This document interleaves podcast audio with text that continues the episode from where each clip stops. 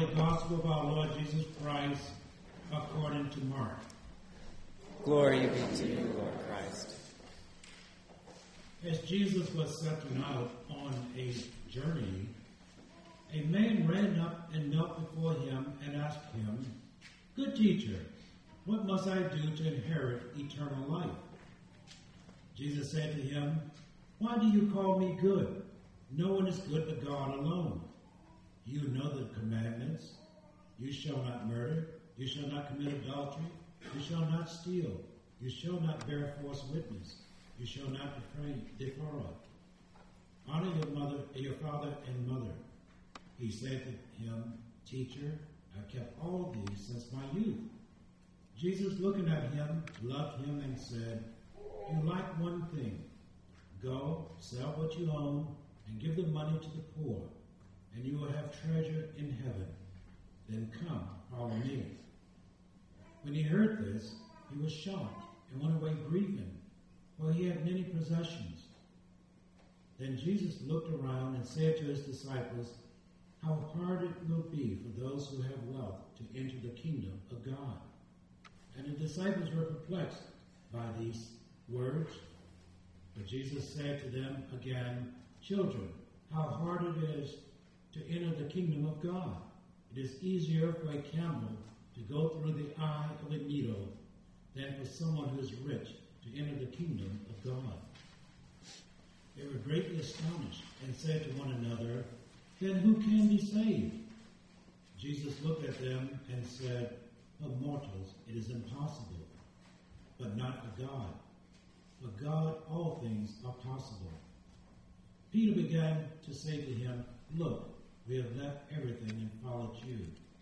Jesus said, "Truly I tell you, there is no one who has left house, or brothers, or sisters, or mother, or father, or children, or fields, for my sake and for the sake of the good news, who will not receive a hundredfold now in this age, houses, brothers and sisters, mothers and children, and fields with persecutions, and in the age to come eternal life. But many who are first will be last, and the last will be first." The Gospel of the Lord. Praise to you, Lord Christ.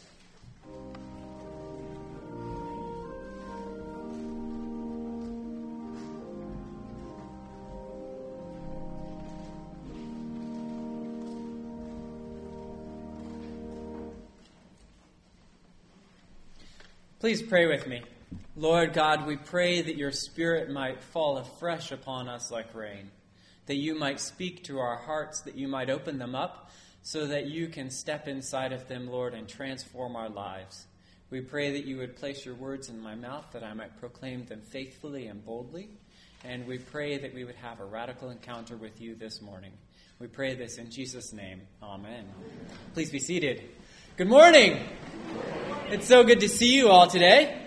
Well, I remember when I was a kid, uh, sitting with my mom on the couch while she would sew, right? And every once in a while, her thread would fall out of her needle. And what do you think she would ask me to do? To rethread it for her. And I thought it was a piece of cake, right? You clip the thread, you give it a little lick, and then boom, right through there. Now, I, I thought I had this some special skill, right, that my mom didn't possess.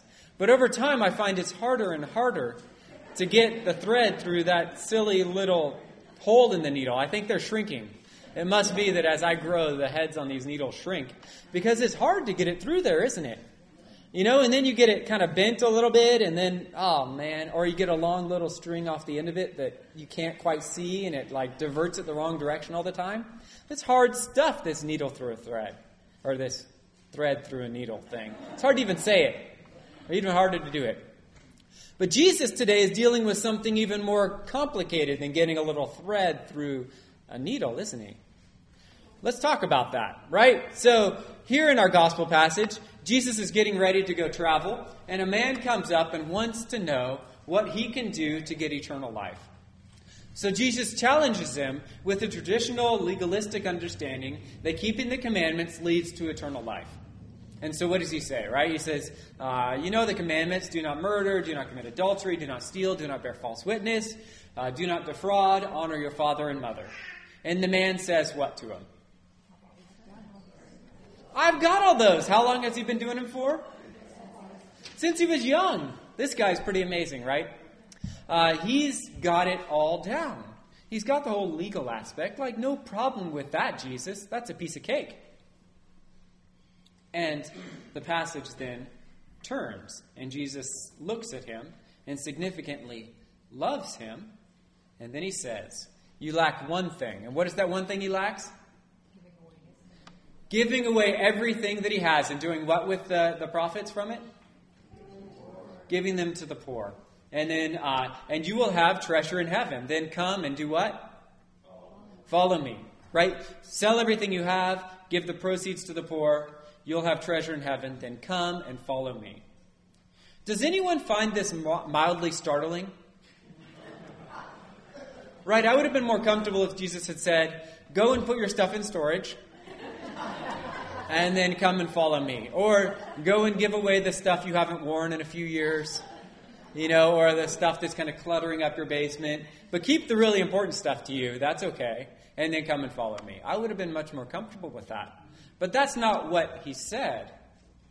And so I find this shocking. And apparently, so did this man.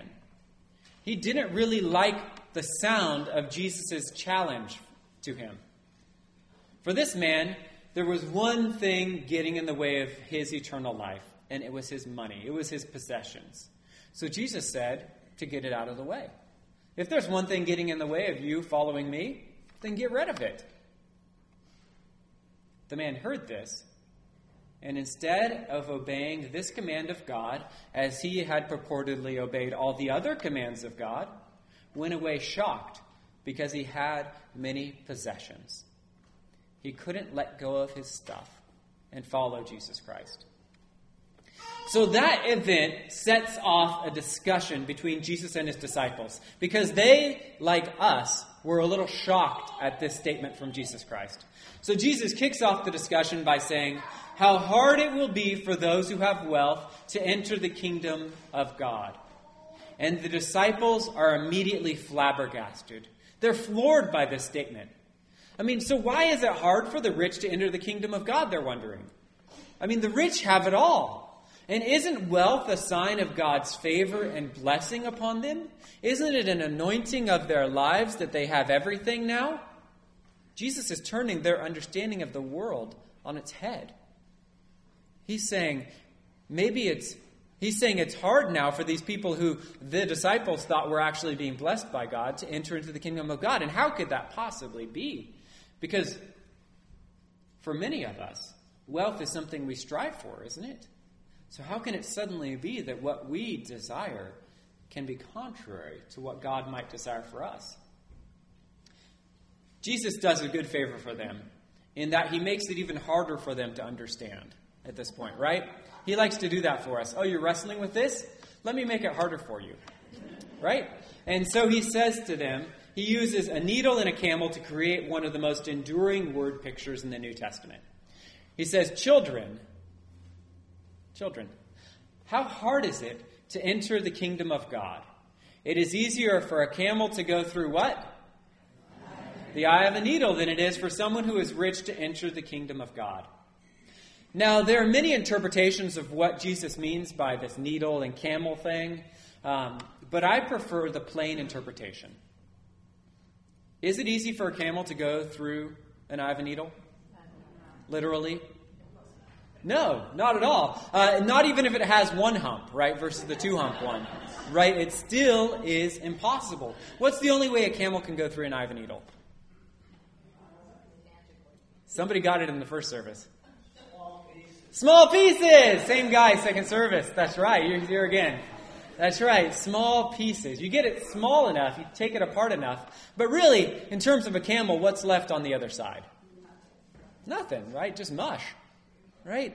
There is no way for the camel to get through the eye of the needle and still be the camel as we see it. What's that?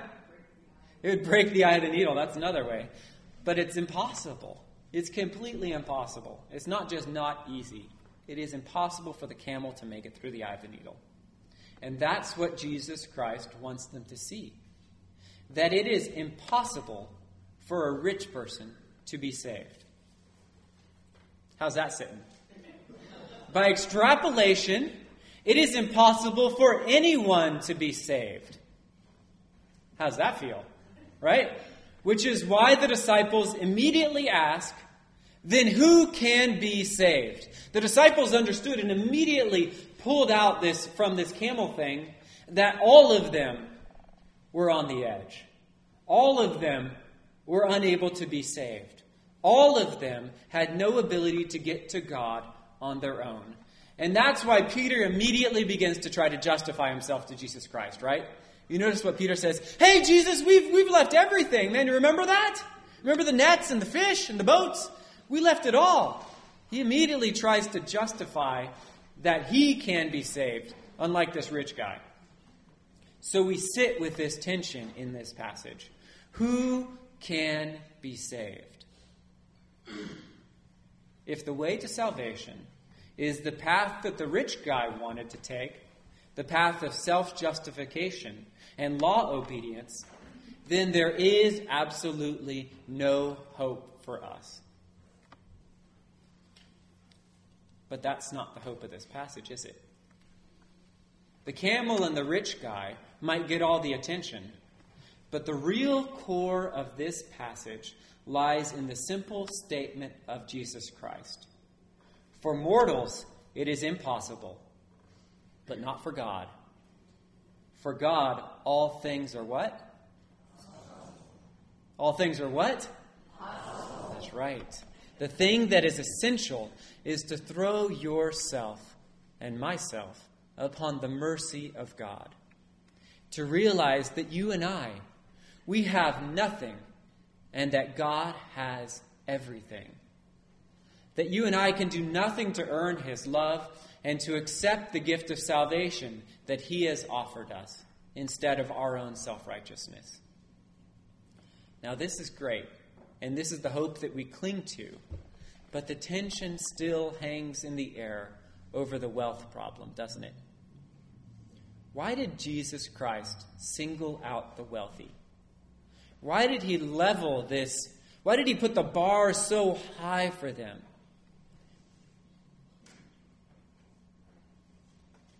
I think it is because if our only hope in life is in realizing that we have no hope, then wealth can be an impediment to understanding this reality and accepting that we have nothing and that God has everything. And that's because wealth is like an insulator. Right? What does an insulator do? It protects you, right? It prevents you from feeling things, doesn't it? Now, when the weather turns cold in the fall, as it's just done here, what does a person with possessions do to keep themselves warm? What did you do? You put on more clothes. What else did you do? Turn up the heat, right? No brainer. It's cold outside, so you turn on the heater. And what do you feel? Warm. It's a comfortable temperature, temperature inside, so the outside temperature doesn't really affect us, does it? Now, what does a person on the street do when the temperature turns cold? Try to find a place warm. What if they can find no warm place? They get cold, right? They suffer. What is there to insulate them from the outside change in temperature? Newspaper, right? There's only the things that they can find or scrounge up that will allow them to not feel every single change in the temperature. They sit there at night and suffer in the darkness, praying that the sun would come up soon. They don't have wealth to separate them from the cares and concerns of this world. They can't insulate themselves with a house or a heater or a nice down comforter. Instead, they intimately feel the challenges that are before them. They realize that they are powerless over the weather. Now, that's a physical explanation of a very spiritual thing that happens to us as well with wealth. Right? We have a tendency, or at least I do, to insulate my emotions with wealth as well. Right? I feel bad, so I buy something, or I, um, you know... uh, feel empty inside, so I go and do something fun that usually costs money to go do, right? You might do the same thing, don't you? You're feeling down, go watch a movie, feel better. Right? There's ways that we divert those emotions inside of us and those feelings and just cover them up with our wealth, because wealth is an insulator. It protects us from feeling. The reality is, is that all of us have possessions. All of us are to some degree or other this rich man in the story. And so the words of Jesus Christ speak to each and every one of us. Have we given up everything and followed him? Or have we put our wealth between us and God? Have we allowed our wealth to be an insulator to protect us from him, to keep him from getting too close to us, too intimately acquainted with our souls? The reality is, is that there's no amount of wealth and no amount of effort that can get us to heaven. But if we turn our lives and everything in our lives over to God, then there is nothing that can stop us from getting there. Try getting through a needle like this on your own. And you'll see that Jesus Christ was absolutely right when he said, "I am the way and the truth and the life. No one gets to the Father but through me." Let's pray. Lord God, we thank you that no one gets to the Father but through you. Lord, because, because it gives us hope. Lord, hope that our salvation does not depend upon our own worthiness or upon our own law-abiding and our own faithfulness, Lord, but upon you and your faithfulness. Lord, we entrust ourselves to you. We open up our hearts and our lives to you now, and we turn them over to you. Lord, break our hearts. Break us of our addiction to money, Lord, our addiction to wealth and to pleasure. Lord, and help us to feel. Help us to feel, Lord, what you feel. Help us to have a heart for you, Lord God, and to turn to you in our time of need. Lord God, we pray that you might save us, that you might do what we can never do, and that you might draw us to yourself today. And we pray this in Jesus' name. Amen.